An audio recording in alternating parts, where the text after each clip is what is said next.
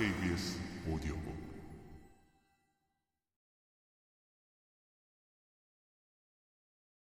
장송국의 마지막 선율이 영웅의 무덤에 떨어지는 제비꽃처럼 떨어졌다. 그러고는 잠시 침묵이 흘렀다. 눈물 한 방울이 아래로 떨어지고 곧바로 디오니소스처럼 활기찬 스케르초가 이어진다. 하데스의 그림자를 아직 묵직하게 매단 채로 벌써 삶과 승리의 기쁨을 음미하고 있다. 전율이 고개를 숙이고 앉아 있는 내 여자를 훑고 지나갔다. 천장에서 마법처럼 둥글게 떨어진 불빛이 그들을 단단히 붙잡아 한꺼번에 매혹했다. 그들의 진지한 얼굴은 의미를 알 수 없는 신비로운 의식을 목격하는 사람들 특유의 강렬한 표정을 띠고 있었다. 최면처럼 사람을 홀리는 음악이 그들의 마음속에서 문을 열어주었다. 그들은 서로를 보지 않았다. 그들의 눈은 그들이 하고 있는 일에 초점을 맞췄지만 이 순간 존재하는 것은 그들의 손뿐이었다. 침묵 속에서 음악이 자유로이 흘러다녔다. 침묵은 무언의 입술로 그것을 받아들였다. 시간이 흘렀다. 산을 콸콸 흘러내려가서 평원의 범람에 바다로 흘러들어가는 강물처럼 교향곡이 그 침묵의 심연 속에서 끝났다. 아드리아나가 한 손을 뻗어 라디오를 껐다. 자물쇠에 열쇠를 넣고 돌릴 때처럼 날카롭게 찰칵하는 소리가 났다. 신비는 끝났다. 아멜리아 이모가 시선을 들었다. 평소 강인하게 보이는 눈동자가 촉촉했다. 칸디다가 중얼거리듯이 말했다. 이건 정말, 정말 좋아. 소심하고 우유부단한 칸디다는 말을 잘하는 편이 아니었지만 창백한 입술을 가늘게 떨고 있었다. 첫 키스를 받는 어린 아가씨가 입술을 파르르 떨 때처럼. 아멜리아 이모는 칸디다가 선택한 형용사가 마음에 들지 않는 모양이었다. 좋아? 그건 아무 노래에나 다 붙일 수 있는 말이잖아. 이 음악은, 음, 이건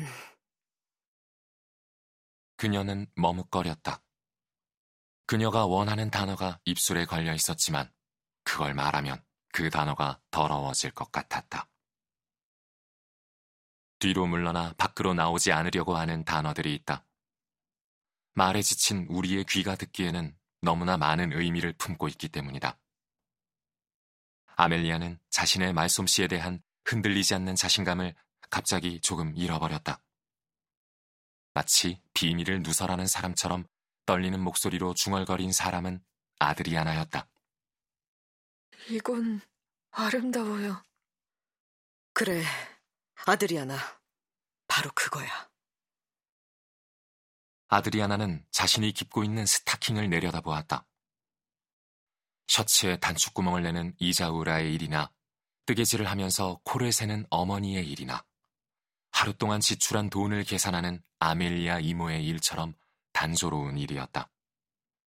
평범하고 의기소침한 여자, 인생이 좁게 쪼그라든 사람. 이렇다 할 풍경을 볼 수 없는 창문만이 밝혀주는 인생에 걸맞은 일이었다. 음악은 이미 끝났다.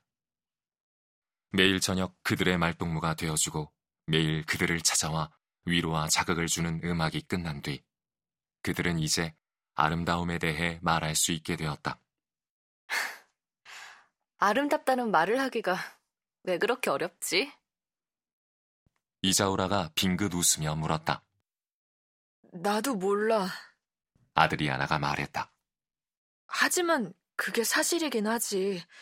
다른 단어랑 똑같아야 마땅한데 음절이 길어서 말하기 어려운 단어도 아니잖아. 아, 나도 왜 어려운지 모르겠어. 조금 전 그 단어를 발음할 수 없었다는 충격에서 아직 벗어나지 못한 아멜리아 이모가 설명을 해보려고 시도했다. 난 알 것 같구나. 신자들이 하느님이라는 단어를 대할 때와 같아. 신성한 단어인 거지. 아멜리아 이모는 이렇게 언제나 올바른 답을 내놓을 수 있었지만 그로 인해 토론의 흐름이 끊겨버렸다.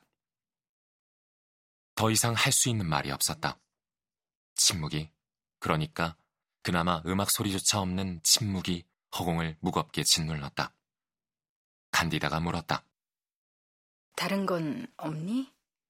네, 관심이 갈 만한 게 없어요.